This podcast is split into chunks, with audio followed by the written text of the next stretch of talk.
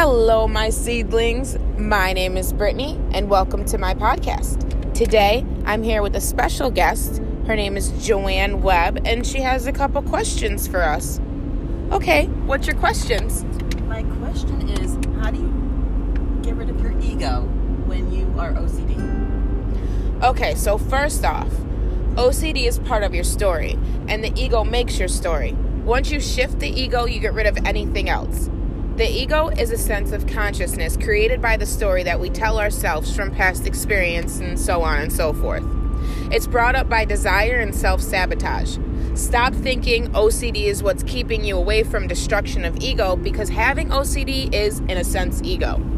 Stop putting a label on yourself and learn acceptance by building confidence. Now, I don't mean egotistical confidence, such as you're better than most people because you're not. You're the same as everyone else but confidence as in become stronger than the OCD and the ego. Have confidence that you can overcome such things in order to do that.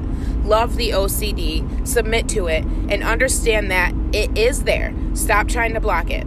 Having health issues such as OCD can make this a little more difficult because it's obsessive.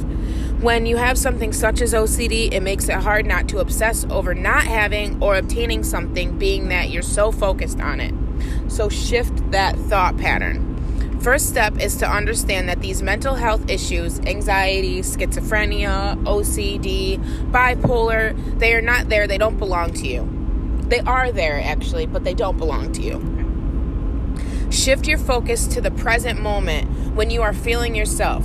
Go down any of these paths. Realize that they're not part of your story. Breathe, meditate, start with positive affirmations such as I accept myself, I love myself, I direct my life, I am at peace, I am not my health.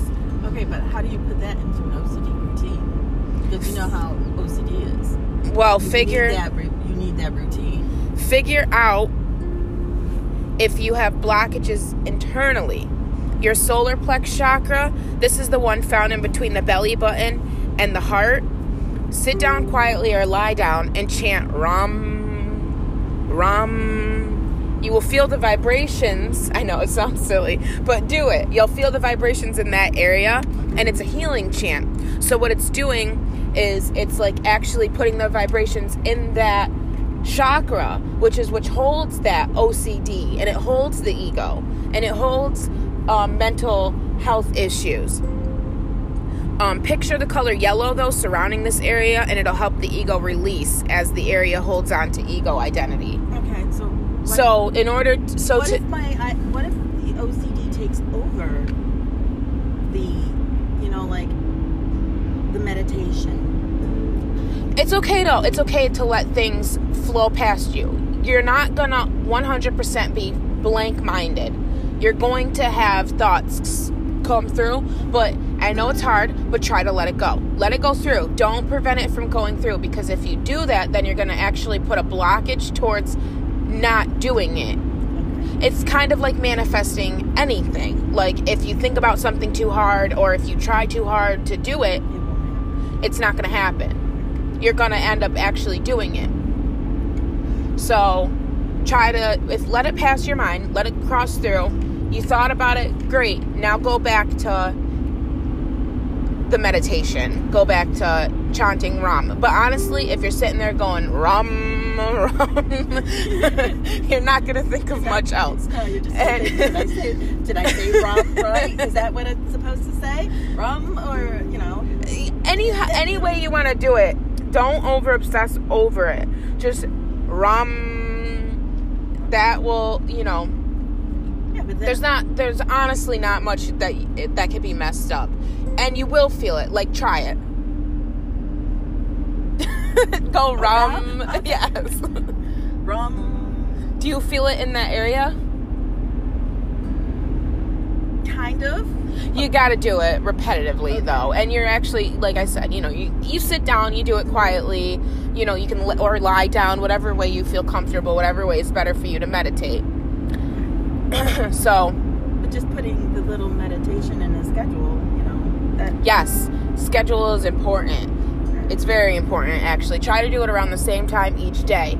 Um, try to wake up a little earlier than most of your house and sit in the quiet and do it before you get up and get ready for work. That's actually the best time to do it because you're starting your day and now you're going to be energized to fulfill what you need to do all day and not be tired and groggy and cranky about it.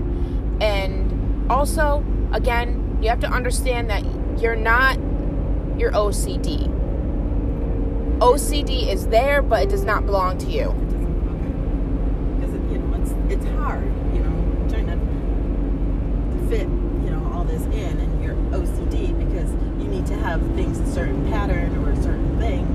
You know, like at work, I have to have my folders are the rainbow. You know, everything has Yes. to be certain. well, honestly, it could actually be beneficial to you in a sense as well.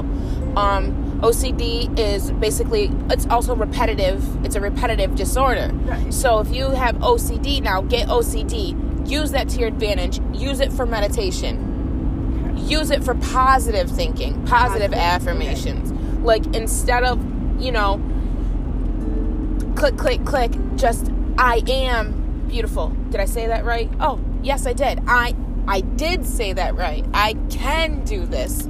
I am more than my OCD. I am, you know, abundant. I, I, I'm loving. You know, all the other regular positive affirmations. But throw in the fact that you are more than your OCD.